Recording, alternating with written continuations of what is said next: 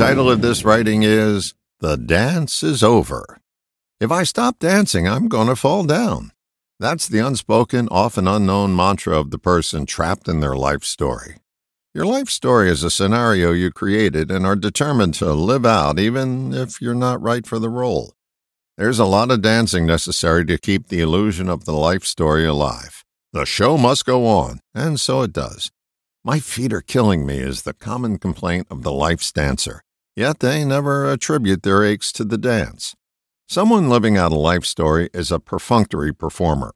At some point, others may catch on to our lack of realness and they try and explain it to us, but we dance away to perform another day. How do you know you're trapped performing your life story? One way is to notice the number of different acts you put on for different people. Each set of people get a set performance.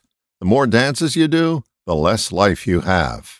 The key to getting out of a never ending life story is to end the dance. Stop performing and discover who you really are, the life beneath the life story.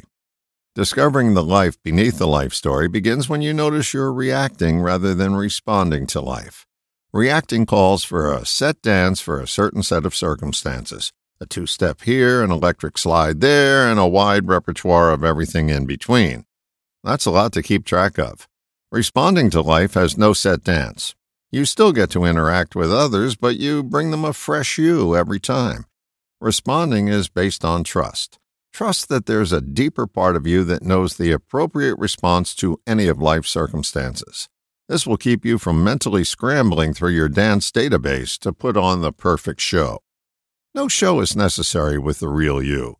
The real you responds to others. It doesn't react. Begin to notice how many different dances you do. The more you have, the more reacting you do. If you're not dancing for the pure enjoyment of dancing, you aren't living. You're reacting.